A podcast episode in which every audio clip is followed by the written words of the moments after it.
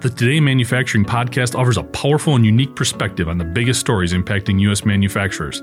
Anna Wells, David Manthey, and Jeff Ranke apply their experience as editors of industry-leading brands Manufacturing dot net and Industrial Equipment News in providing in-depth analysis of the latest headlines. Their insight, along with a mix of humor and human interest, makes Today in Manufacturing a go-to source. Keep pace with supply chain challenges, electric vehicle developments, labor struggles, robotics, and more by listening, downloading, and subscribing to the Today in Manufacturing podcast. seventy-five-year-old worker dies in an industrial accident.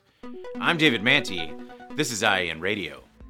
A seventy-five-year-old worker died last Thursday after an accident at the Rose Corporation in Reading, Pennsylvania. Local authorities say that Wilfred Santiago died after he was pinned between a wall and a large turntable from a vertical turning and boring machine. The incident happened around ten a.m. when Santiago became entrapped in the machine. He died before emergency personnel arrived. According to a local report, Santiago had already retired from the company but chose to return to work. In a statement from the company, a spokesperson acknowledged Santiago's passing and stated that it was cooperating with the investigation. OSHA had investigators at the scene. According to the company's website, Rose Corporation is a contract manufacturer and industrial fabricator that specializes in large components and subassemblies across multiple industries. I'm David Manthey. This is I E N Radio.